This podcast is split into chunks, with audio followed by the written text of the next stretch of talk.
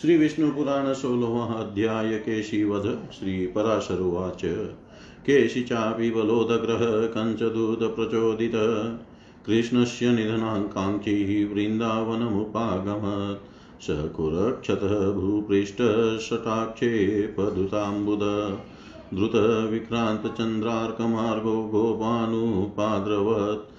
तस्य हेषितशब्देन गोपालादेत्यभाजिन गोप्यश्च भयसंविघ्ना गोविन्दं शरणं ययु। त्राहि त्राहीति गोविन्द श्रुत्वा तेषां ततो वचः सतोय जलध्वध्वानगम्भीरमिदमुक्तवान्। अलं त्रासेन गोपालः केशिनः किं भयातुरे भवद्भिगोपजातीयै वीरवीर्यं विलोप्यते। किमनेनाल्पसारेण हेषिताटोपकारिणा देतेयबलवायेन वल्गता दुष्टवाजिना। एहयुं मोहो हि दुष्टकृष्णोऽहं पूष्णास्त्वीव पिनाग्धृक् पातयिष्यामि दशा दशनान् वन्दनान्तकिलास्तव इत्युक्त्वा स्फोटय गोविन्द केशिनः सम्मुखं ययो विवृतास्यश्च सोऽप्येन। देतेयाश्वपाद्रवत् बाहुमा भोगिनं कृत्वा मुखे तस्य जनार्दन प्रवेशयामास तदा केशिनो दुष्टवाजिन। केशिनो वदने तेन विशता कृष्णबाहुना शातिता दशनापेतु सीताभ्रावयवा इव। कृष्णस्य ववृधे बाहु केशिदेग कृष्णस्य ववृधे बाहुकेशिदेह गतो द्विज विनाशाय यदा व्याधिराशम्भूतेरुपेक्षित विपाटितोष्टो बहुलं सफेनं रुदिनं भवन् शोक्षिणी विवृते चक्रे विशिष्टे मुक्तबन्धने जघानधरणीं पादेश सकृन्मूत्रं समुत्सृजन् स्वेदाद्रगात्रश्चान्तश्च निर्यत्नशोऽभवत्तदा व्याधितास्य महारन्ध्रसोऽसुरकृष्णबाहुना निपातितो द्विधा भूमो वेद्युतेन यथा द्रुम द्विपादे पृष्ठपूचार्धैः श्रवणे काक्षिनाशिके केशिनस्ते द्विधा भूते सकले द्वे विरेजतु। अथवा तु केशिनं कृष्णो गोपालैर्मुदितैर्वृतः नायस्ततनुस्वस्थो हंसस्तत्रैव तस्तिवान्। ततो गोप्यश्च गोपाश्च हते केशिनि विस्मिताः तुष्टुः पुण्ड्रिकाख्यमनुरागमनोरमम् अताहान्तहितो विप्र नारदो जलधे स्थितः केशिनं निहतं दृष्ट्वा हर्षनिर्भरमानस। साधु साधु जगन्नाथ लीलयेव यदच्युत निहतोऽयं त्वया केशी क्लेशदस्त्रीदिवोकसाम्। युद्धोत्सुकोऽहं त्यर्थं नरवाजीमहाहम् अभूतपूर्वमन्यत्र द्रष्टुं स्वर्गादिहागत। कर्माण्यत्रावतारे ते कृतानि मधुसूदन्। यानि तैर्विस्मितं चेतस्तोषमेतेन मे गतम् तुरङ्गस्याशः शक्रोऽपि कृष्णदेवाश्च बिभ्यति धूतकेशरजालस्य हेशतो भ्रावलोकिन। यस्मात् त्वयेष दुष्टात्मा हतकेशी जनार्दन, तस्मात् केशवनाम्ना त्वं लोके ख्यातो भविष्यसि। स्वस्त्यस्तु ते गमिष्यामि, कंसयुद्धे अधुना पुनः परश्वोऽहं शमिष्यामि त्वया केशिनीषुदन् उग्रसेन सुते कंसै सानुगे विनिपातिते, भारावतारकर्ता त्वं पृथिव्याः पृथिवीधर। तत्रानेकप्रकारिण युद्धानि पृथ्वीक्षितां द्रष्टव्यानि मया युष्मत्प्रणीतानि जनार्दन। सोऽहं यास्यामि देवकार्यं महत्कृतं, त्वय्येव विदित्वं, सर्वं स्वस्तिते अस्तु व्रजाम्यहम् नारदेतु गते कृष्णः, सह गोपेश सभाजितः विवेश गोकुलं गोपीनेत्रपानेकभाजनं विवेश गोकुलं गोपीनेत्रपानेकभाजनम् श्री पराशर जी बोले, हे मैत्रेय, इधर कंस के दूत द्वारा भेजा हुआ महाबली केशी भी कृष्णचंद्र के वध की इच्छा से घोड़े का रूप धारण कर वृंदावन में आया। वह अपने खुरों से पृथ्वी तल को खोदता, ग्रीवा के बालों से बादलों को छिन भिन करता तथा वेग से चंद्रमा और सूर्य के मार्ग को भी पार करता, गोपों की ओर बढ़ा। उस अश्वरूप दैत्य के हिन हिनाने के शब्द से भयभीत होकर समस्त गोप और गोपियाँ श्री गोविंद की शरण में आए। तब उनके त्राही त्राही शब्द को सुनकर भगवान कृष्ण चंद्र सजल मेघ की गर्जना के समान गंभीर वाणी से बोले हे गोपाल गण, आप लोग केशी, केशधारी, अश्व से न डरे। आप तो गोप जाति के हैं, फिर इस प्रकार भयभीत होकर आप अपने विरोचित पुरुषार्थ का लोप क्यों करते हैं? यह अल्पवीर्य हिन हिनाने से आंतक फैलाने वाला और नाचने वाला दुष्ट अश्व जिस पर राक्षस गण बलपूर्वक चढ़ा करते हैं, आप लोगों का क्या बिगाड़ सकता है? इस प्रकार गोपों को धैर्य बांधा कर वे केशी से कहने लगे। अरे दुष्ट, इधर पिनाकधारी वीरभद्र ने जिस प्रकार पूषा के दांत उखाड़े थे, उसी प्रकार मैं कृष्ण तेरे मुख से सारे दांत गिरा दूँगा। ऐसा कहकर श्री गोविंद उछल कर केशी के सामने आए और वह अश्वरूपधारी दैत्य भी मुँह खोल कर उनकी ओर दौड़ा। तब जनार्दन ने अपनी बाह फैलाकर उस अश्वरूपधारी दुष्ट दैत्य के मुख में डाल डाल दी। केशी के मुख में घुसी हुई भगवान कृष्ण की बाहु से टकरा कर उसके समस्त दांत शुभ्र मेघ खंडों के समान टूट कर बाहर गिर पड़े।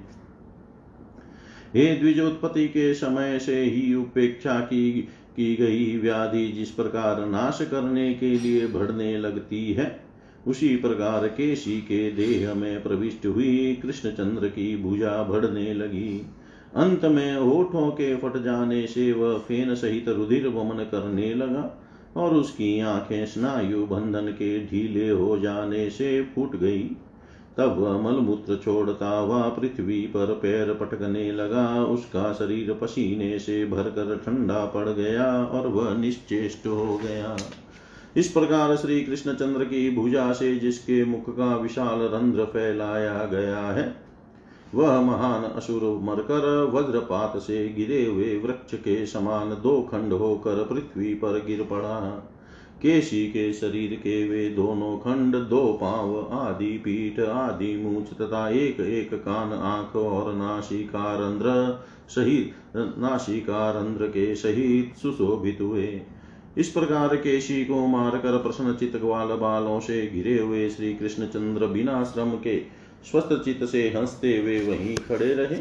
केशी के मारे जाने से विस्मित हुए गोप और गोपियों ने अनुराग वश अत्यंत मनोहर लगने वाले कमल नयन श्री श्याम सुंदर की स्तुति की।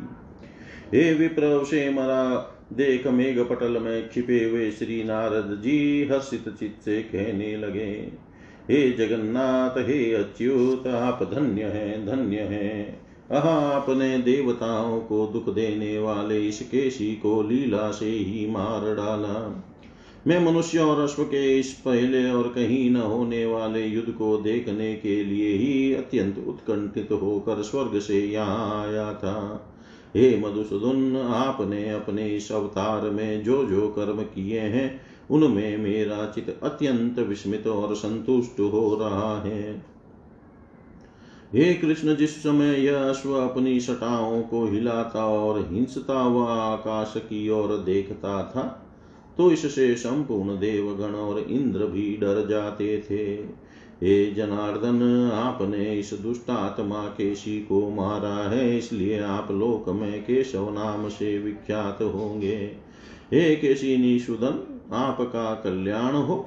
अब मैं जाता हूँ परसों कंस के साथ आपका युद्ध होने के समय मैं फिर आऊँगा।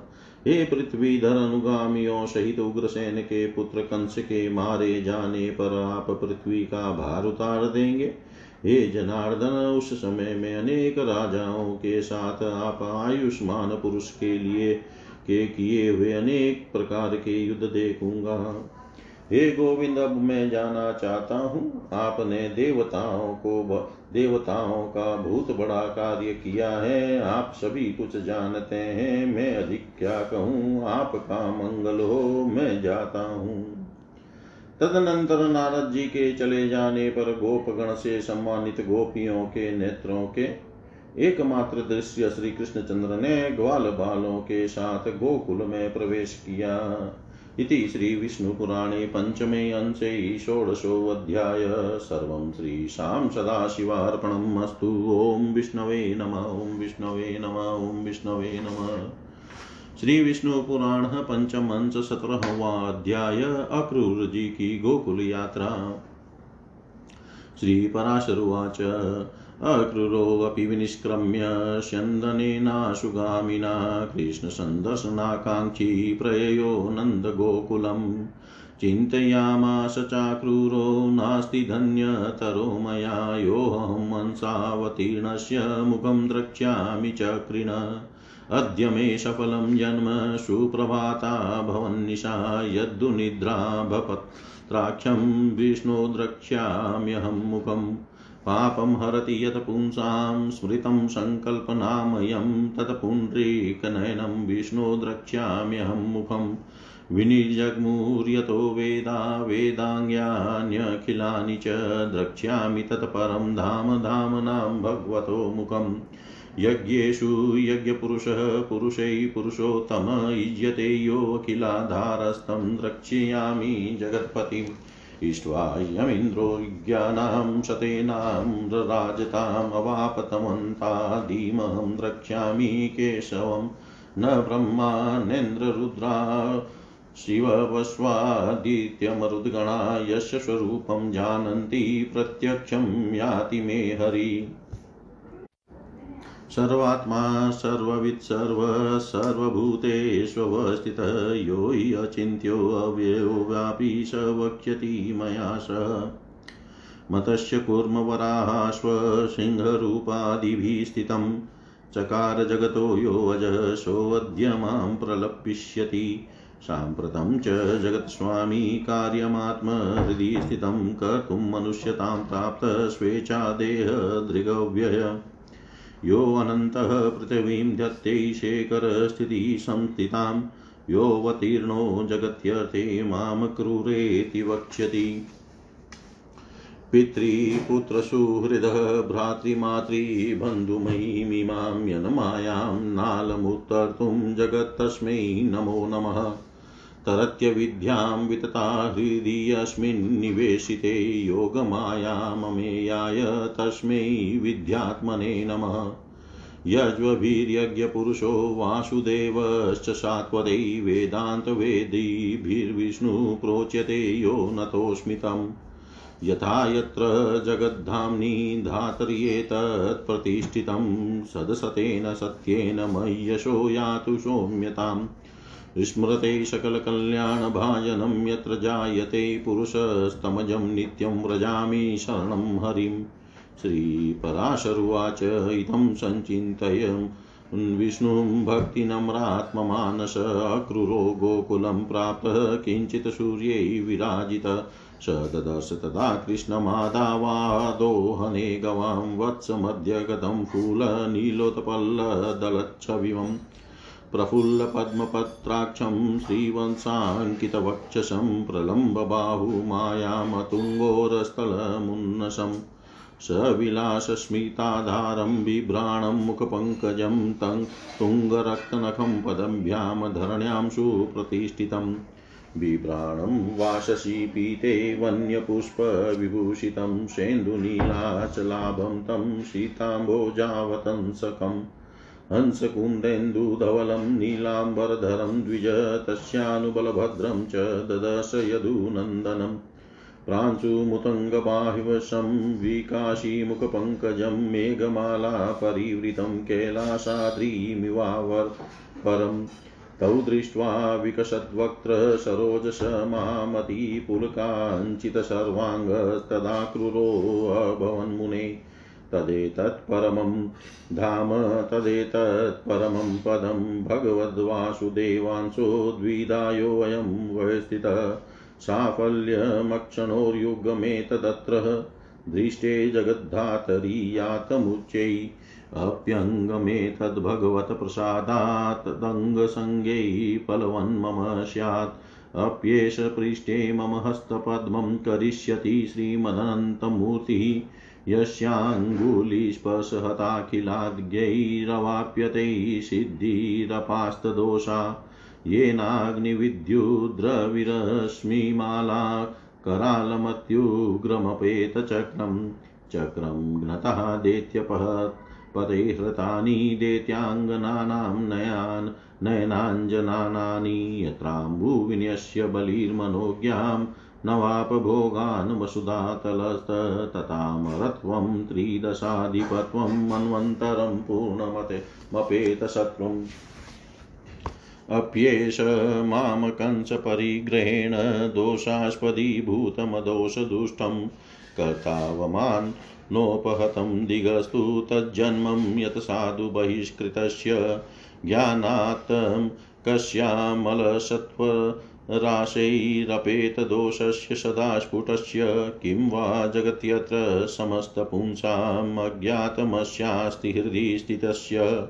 तस्मादहं भक्तिविनम्रचेता व्रजामि सर्वेश्वरमीश्वराणाम् अंसावतारं पुरुषोत्तमस्य अनादिमध्यान्तमजस्य विष्णोः। अनादिमध्यान्तमजस्य विष्णु। श्री पराशर जी बोले, अक्रूर जी, भी तुरंत ही मथुरापुर से निकलकर श्री कृष्ण दर्शन की लालसा से एक शीघ्रगामी रथ द्वारा नंद जी के गोकुल को चले। अक्रूर जी सोचने लगे आज मुझ जैसा बड़भागी और कोई नहीं है, क्योंकि अपने अंश से अवतीर्ण चक्रधारी श्री विष्णु भगवान का मुख में अपने नेत्रों से देखूँगा। आज मेरा जन्म सफल हो गया। आज की रात्रि अवश्य सुंदर प्रभा, प्रभात वाली थी, जिससे कि मैं आज खिले हुए कमल के समान नेत्र वाले श्री विष्णु भगवान के मुख का दर्शन करूँगा। प्रभु का जो संकल्पमय मुखारविंद स्मरण मात्र से पुरुषों के पापों को दूर कर देता है। आज मैं विष्णु भगवान के उसी कमल नयन मुख को देखूँगा, जिससे संपूर्ण वेद और वेदांगों की उत्पत्ति हुई है। आज मैं संपूर्ण तेजस्वियों के परम आश्रय उसी भगवत मुखार मुखारविंद का दर्शन करूँगा। समस्त पुरुषों के द्वारा यज्ञों में जिन अखिल विश्व के आधारभूत पुरुषोत्तम का यज्ञ पुरुष रूप से यजन पूजन किया जाता है, आज मैं उन्हीं जगतपति का दर्शन करूँगा। जिनका सौ यज्ञों से यजन करके इंद्र ने देवराज पदवी प्राप्त की है, आज मैं उन्हीं अनादि और अनंत केशव का दर्शन करूँगा।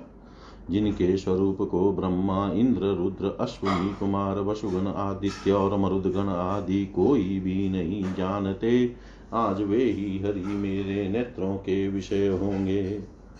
जो सर्वात्मा, सर्वज्ञ, सर्वस्वरूप और सब भूतों में अवस्थित हैं तथा जो अचिंत्य, अव्यय और सर्वव्यापक है, ओह, आज स्वयं वे ही मेरे साथ बात करेंगे। जिन अजन्मा ने मत्स्य कुर्म, वरहा है ग्रीव और नरसिंह आदि रूप धारण कर जगत की रक्षा की है, आज वे ही मुझसे वार्तालाप करेंगे। इस समय उन अव्ययात्मा जगत प्रभु ने अपने मन में सोचा हुआ कार्य करने के लिए अपनी ही इच्छा से मनुष्य देह धारण किया है, जो अनंत शेष जी अपने मस्तक पर रखी हुई पृथ्वी धारण करते हैं। संसार के हित के लिए अवतीर्ण हुए वे ही आज मुझसे अक्रूर कहकर बोलेंगे। जिनकी इस पिता पुत्र सुहृद भ्राता माता और बंधु रूपिणी माया को पार करने में संसार सर्वथा असमर्थ है। उन मायापति को बारंबार नमस्कार है। जिनके हृदय को लगा देने से पुरुष योग माया रूप विस्तृत विद्या को पार कर जाता है। उन उन विद्या स्वरूप श्री हरि को नमस्कार है। जिन्हें याज्ञिक लोग यज्ञ पुरुष सात्वत यादव अथवा भगवत भक्त गण वासुदेव और वेदांत वेता विष्णु कहते हैं, उन्हें बारंबार नमस्कार है। जिस सत्य से यह सद सद्रूप जगत, उस जगदाधार विधाता में ही स्थित है, उस सत्य बल से ही वे प्रभु मुझ पर प्रसन्न हो। जिनके स्मरण मात्र से पुरुष सर्वदा कल्याण पात्र हो जाता है, मैं सर्वदा उन अजन्मा हरि की शरण में प्राप्त होता हूँ। श्री पराशर जी बोले, हे मैत्रेय, भक्ति विनम्रचित अक्रूर जी, इस प्रकार श्री विष्णु भगवान का चिंतन करते कुछ कुछ सूर्य रहते ही गोकुल में पहुँच गए। वहाँ पहुँचने पर पहले उन्होंने खिले हुए नील कमल की सी कांति वाले श्री कृष्ण चंद्र को गौवों के दोहन स्थान में बछड़ों के बीच विराजमान देखा। जिनके नेत्र खिले हुए कमल के समान थे, वक्ष स्थल श्री वत्स चिन्ह सुशोभित था। भुजाएँ लंबी लंबी थी वक्ष स्थल विशाल और ऊँचा था, तथा नासिका उन्नत थी। जो सविलास हास युक्त मनोहर मुखारविंद से सुशोभित थे तथा उन्नत और रक्त नख युक्त चरणों से पृथ्वी पर विराजमान थे जो दो पिताम्बर धारण किए थे वन्य पुष्पों से विभूषित थे तथा जिनका श्वेत कमल के आभूषणों से युक्त श्याम शरीर स सचंद्र नीलाचल के समान सुशोभित था। हे द्विज, श्री व्रज चंद्र के पीछे उन्होंने हंस कुंद और चंद्रमा के समान गौरवर्ण नीलांबर धारी यदुनंदन श्री बलभद्र जी को देखा। विशाल भुज दंड उन्नत स्कंद और विकसित मुखार विंद श्री बलभद्र जी मेघमाला से गिरे हुए दूसरे कैलाश पर्वत के समान जान पड़ते थे। हे मुने, उन दोनों बालकों को देख कर महामती अक्रूर जी का मुख कमल प्रफुल्लित हो गया तथा उनके सर्वांग में पुलकावली छा गई। और वे मन ही मन कहने लगे, इन दो रूपों में जो यह भगवान वासुदेव का अंश स्थित है, वही परम धाम है और वही परम पद है। इन जगत विधाता के दर्शन पाकर आज मेरे नेत्र युगल तो सफल हो गए, किंतु क्या अब भगवत कृपा से इनका अंग संग पाकर मेरा शरीर भी कृतकृत्य हो जा, हो सकेगा?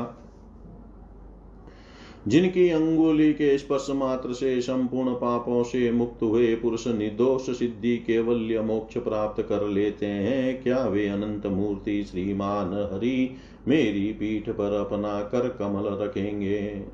जिन्होंने अग्नि, विद्युत और सूर्य की किरणमाला के समान अपने उग्र चक्र का प्रहार कर दैत्यपति की सेना को नष्ट करते हुए असुर सुंदरियों की आँखों के अंजन धो डाले थे, जिनको एक जल बिंदु प्रदान करने से राजा बलि ने पृथ्वी तल में अति मनोज्ञ भोग और एक मनवंतर तक देवत्व लाभ पूर्वक शत्रु विहीन इंद्र पद प्राप्त किया था। वे ही विष्णु भगवान मुझ निर्दोष को भी कंस के संसर्ग से दोषी ठहरा कर क्या मेरी अवज्ञा कर देंगे? मेरे ऐसे साधु जन बहिष्कृत पुरुष के जन्म को धिक्कार है? अथवा संसार में ऐसी कौन वस्तु है जो उन ज्ञान स्वरूप शुद्ध सत्व राशि, दोषहीन नित्य प्रकाश और समस्त भूतों के हृदय स्थित प्रभु को विदित न हो? अतः मैं उन ईश्वरों के ईश्वर आदि मध्य और अंतरहित पुरुषोत्तम भगवान विष्णु के अंशावतार श्री कृष्ण चंद्र के पास भक्ति विनम्रचित से जाता हूँ। मुझे पूर्ण आशा है वे मेरी कभी अवज्ञा न करेंगे। इति श्रीविष्णुपुराणे प्रपञ्चमे अंशे सप्तदशोऽध्याय सर्वं श्रीशां सदाशिवार्पणम् अस्तु। ॐ विष्णवे नमः, ॐ विष्णवे नमः, ॐ विष्णवे नमः। श्री विष्णु पुराण पंचम अंश अठारवा अध्याय। भगवान का मथुरा को प्रस्थान, गोपियों की विरह कथा तथा और अक्रूर जी कामो श्रीपराशरुवाच चिन्तयनीति गोविन्दमुपगम्य यादव अक्रूरोऽस्मिति चरणो ननाम शिरसा हरे। सोऽप्येनं ध्वजवज्राब्जकृतः चिह्नेन पाणिना। संस्पर्श्याकृष्य च प्रीत्या सुगाढं परिशस्वजै कृतसंवन्दनौ तेन यथावद्धल्केशवौ ततः प्रविष्टौ संहृष्टौ तमादायात्ममन्दिरम् सह ताभ्यां तदा क्रूरकृतसंवन्दनादिकभुक्तभोज्यो यथा न्यायमाचचक्षे ततस्तयो। यथा निर्भीत्सितस्तेन कंसेनानकदुन्दुभिः, यथा च देवकी देवी दानवेन दुरात्मना। उग्रसेने यथा कंसस्दुरात्मा च वर्तते, यं चैवार्थं समुद्दिश्य कंसेन तु विसर्जित। तत्सर्वं विस्तरात् श्रुत्वा भगवान् देवकीसुतः उवाचाखिलमप्येतज्ज्ञातं दानपते मया करिष्ये तन्महाभाग यदपो यदत्रौपैकं मतं विचिन्तयं नान्यथेते विधि कंसं हतं मया। अहं रामश्च मथुरां स्वो यास्यावशः त्वया गोपवृद्धाश्च यास्यन्ति आदायोपायनं बहु।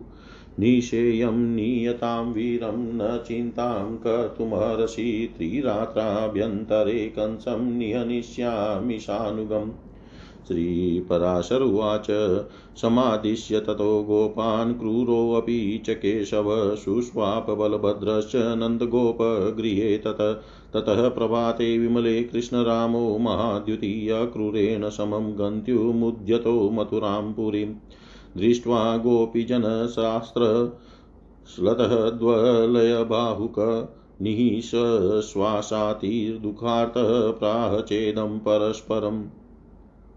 मथुरां प्राप्य गोविन्द कथं गोकुलमेष्यति नगरस्त्रीकलालापमधुश्रोत्रेण पास्यति विलासवाक्यपानेषु नागरीणां कृतास्पदं चित्तमस्य कथं भूयो ग्राम्यगोपीषु यास्यति।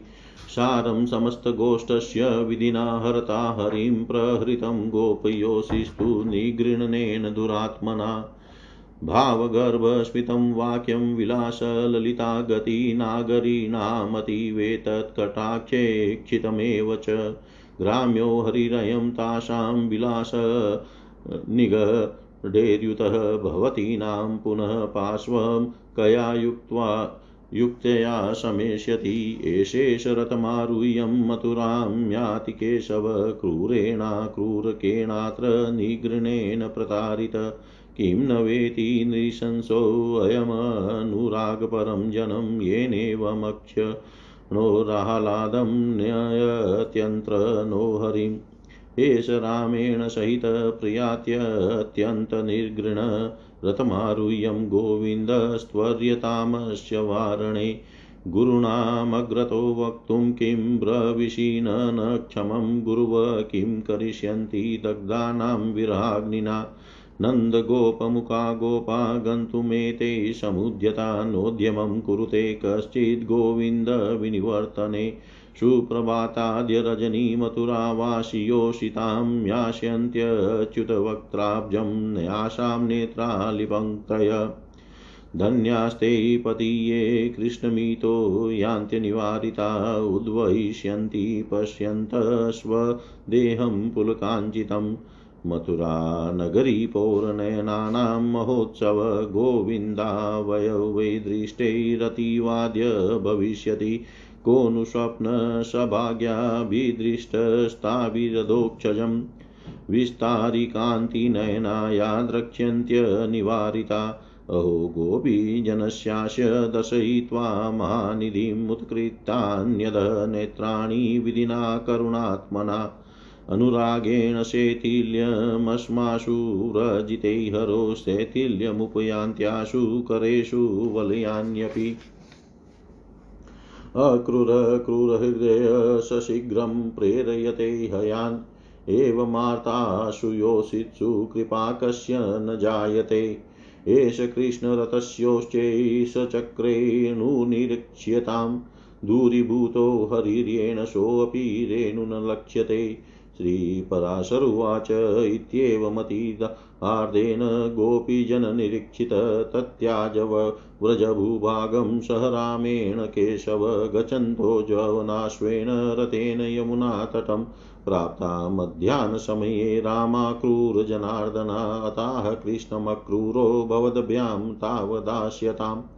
यावत् करोमि कालिन्द्यामाग्निकाहर्णमम्बसि श्रीपराशरुवाच तदेतयुक्तस्ततः स्नातः स्वा चान्तस महामती दद्यो ब्रह्म परं विप्र प्रविष्टो यमुनाजले फणासहस्रमालाढ्यं बलभद्रं ददश स कुन्दमालाङ्गमुनीन्द्र पद्मपत्रायते क्षणम्।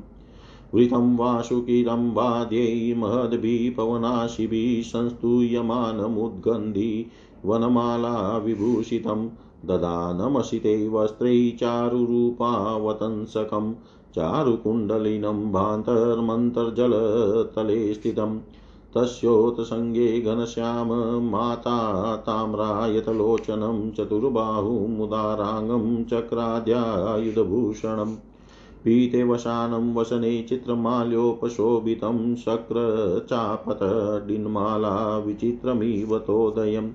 श्रीवत्सवक्षसं चारुस्पृणमकरकुण्डलं ददश कृष्णमक्लिष्टं पुण्ड्रिकावतंसकं सनन्दन, सनन्दनाद्यैर्मुनिभिः सिद्धयोगैर्कल्मषैः सञ्चिन्तयमानं तत्र स्थिरनाशाग्रयन्तस्थलोचने बलः कृष्णो तथा क्रूरः प्रत्यभिज्ञाय विस्मितः चिन्त्य यदृचाग्री शीघ्रं कथमत्रागताविति विवक्षो स्तम्भयामास वाचं तस्य जनार्दन ततो निष्क्रम्य सलिलाद्रतमभ्यागतः पुनः ददश तत्र चैवोभौ रथस्योपरिनिष्ठितौ रामकृष्णौ यथा पूर्वं मनुष्यवपुषान्वितौ निमग्नश्च पुनस्तो ये ददश च तथैवतो संस्तूयमानो गन्धर्वैर्मुनिषिद्मा महोरगे ततो विज्ञातसद्भावस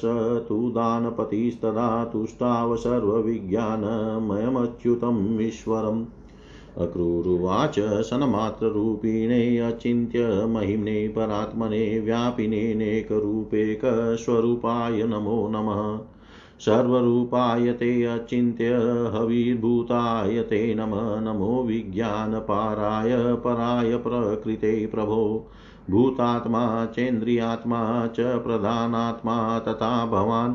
आत्मा च, परमात्मा च, त्वमेक पञ्चधा स्थितः प्रसीद सर्वसर्वात्मनः, क्षराक्षर, महेश्वर, ब्रह्म, विष्णु, शिवाख्याभिकल्पनाभिरुदीरिते।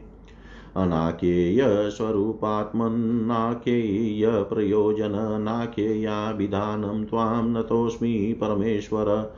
न यत्र नाथ विद्यन्ते नाम जात्यादिकल्पना तद्ब्रह्म परमं नित्यम् अविकारी भवानज। न कल्पनामृतेऽर्थस्य सर्वस्याधिगमो यतः ततः कृष्णाच्युतानन्तविष्णुसंज्ञाभिरीड्यते सर्वार्थास्त्वमज विकल्पनाभिरेतै देवाद्यैर्भवति येरनन्तविश्वम् विश्वात्मा त्वमिति विकारहीनमेतत् सर्वस्मिन् हि भवतोऽस्ति किञ्चिदन्यत।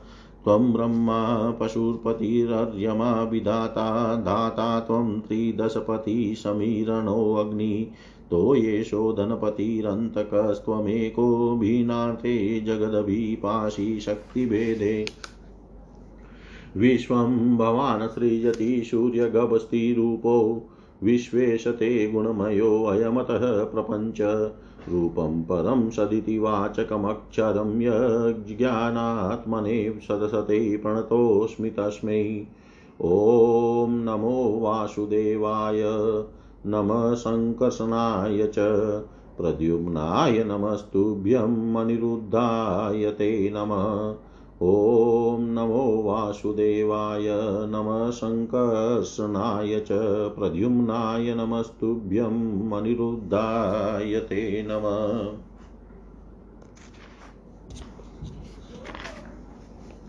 श्री पराशर जी बोले, हे मैत्रेय, यदुवंशी अक्रूर जी ने इस प्रकार चिंतन करते श्री गोविंद के पास पहुंचकर उनके चरणों में सिर झुकाते हुए मैं अक्रूर हूँ, ऐसा कहकर प्रणाम किया। भगवान ने भी अपने ध्वजा वज्र पद्मा किंत कर कमलों से उन्हें स्पर्श कर और प्रीति पूर्वक अपनी ओर खींच कर गाढ़ आलिंगन किया। तदनंतर अक्रूर जी के यथा योग्य प्रणाम आदि कर चुकने पर श्री बलराम जी और कृष्णचंद्र अति आनंदित हो उन्हें साथ लेकर अपने घर आए। फिर उनके द्वारा सत्कृत होकर यथा योग्य भोजन आदि कर चुकने पर अक्रूर ने उनसे वह संपूर्ण वृतांत कहना आरंभ किया कि जैसे कि दुरात्मा दानव कंस ने आन, आनक दुनुम्बी वसुदेव और देवी देवकी को डांटा था तथा जिस प्रकार वह दुरात्मा अपने पिता उग्र सेन से दुर्व्यवहार कर रहा है और जिसलिए उसने उन्हें अक्रूर जी को वृंदावन भेजा है।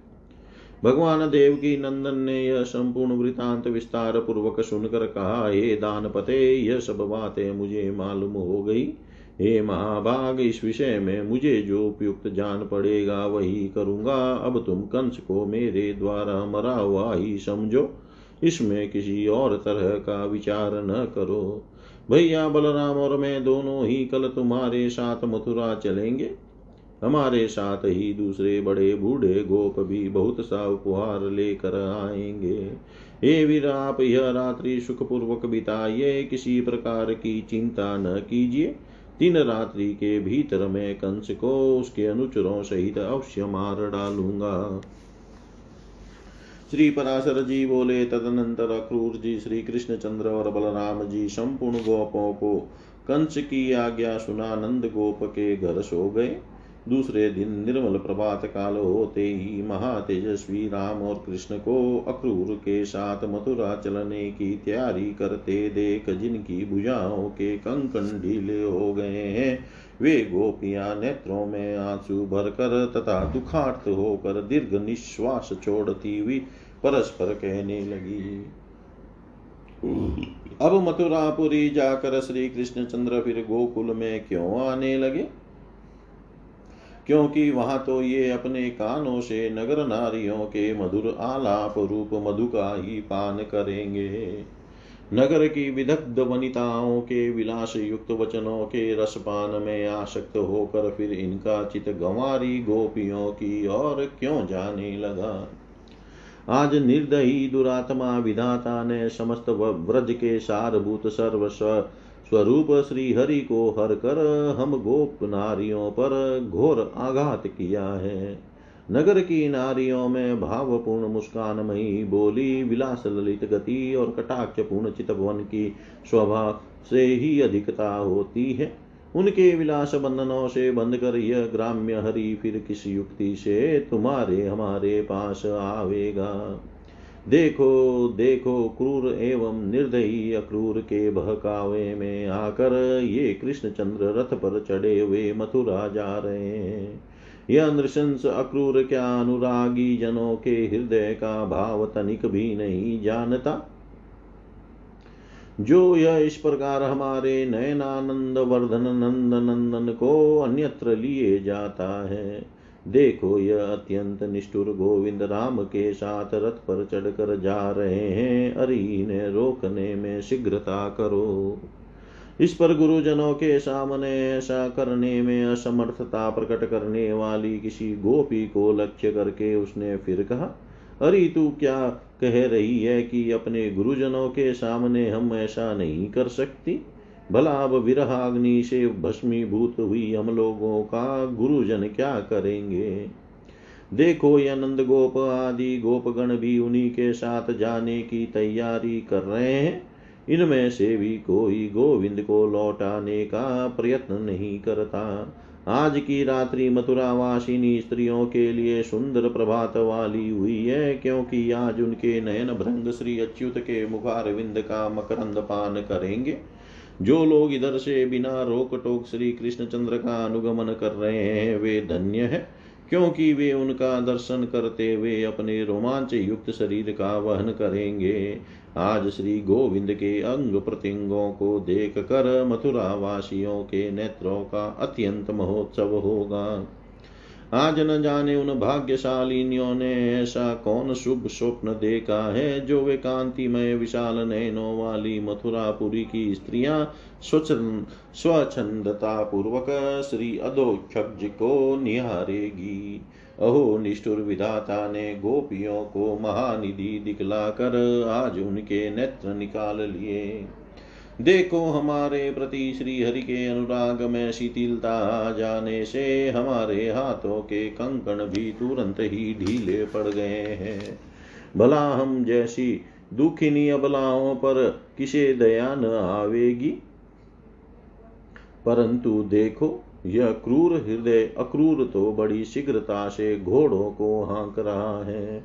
देखो यह कृष्ण चंद्र के रथ की धूली दिखलाई दे रही है, किंतु हाँ अब तो श्री हरि इतनी दूर चले गए कि वह धूली भी नहीं दिखती।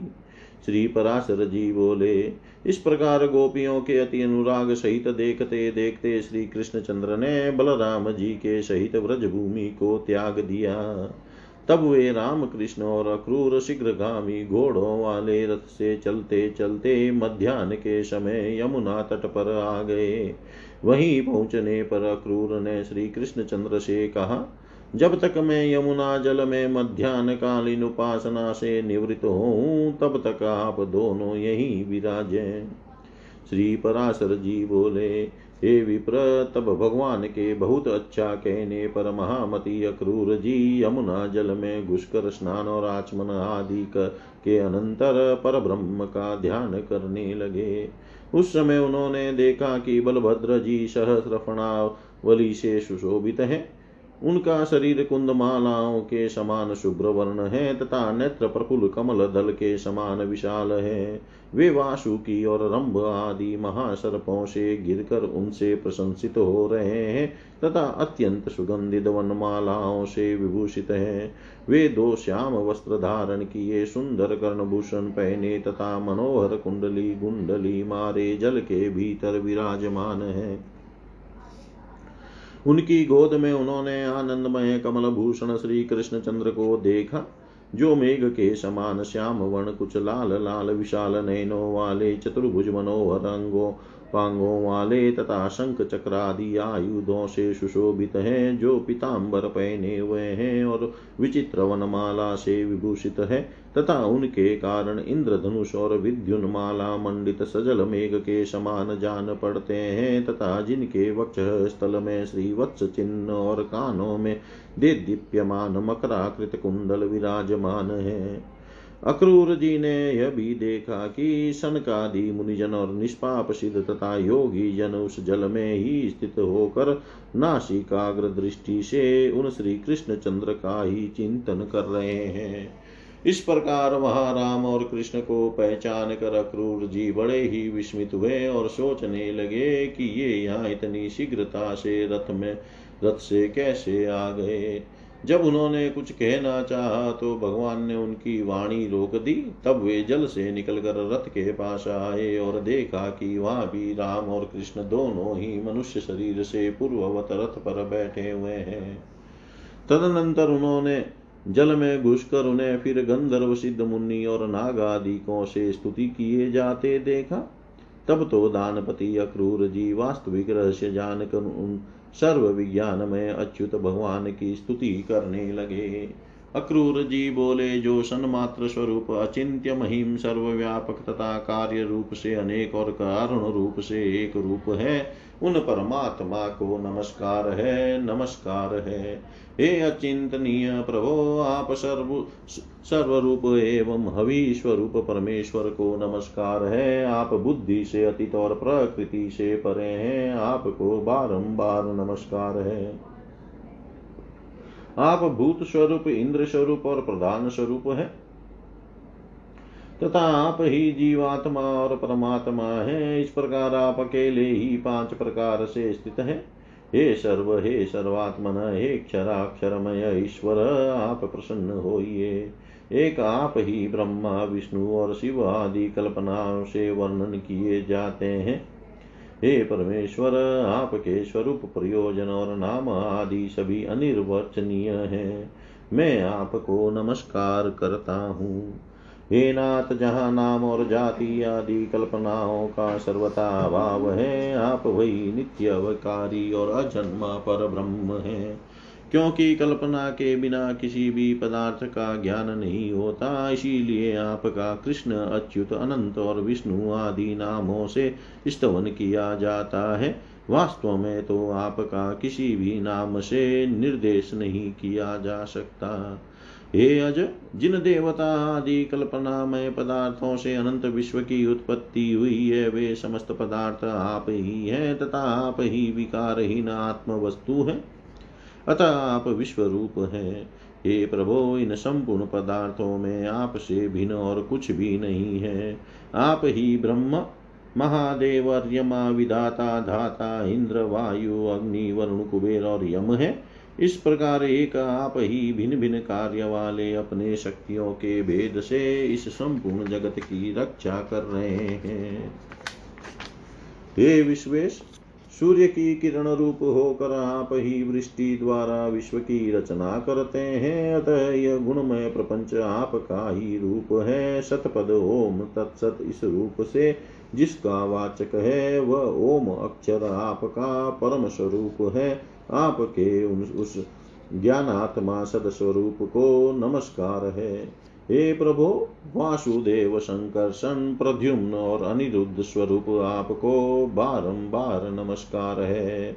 ओम नमो वासुदेवाय नम संकर्षणाय च, प्रद्युम्नाय नमस्तुभ्यम् अनिरुद्धाय ते नमः। इति श्रीविष्णुपुराणे पञ्चमे अंशे अष्टादशोऽध्याय। सर्वं श्रीशां सदाशिवार्पणम् अस्तु ॐ विष्णवे नम, ॐ विष्णवे नम, ॐ विष्णवे नमः।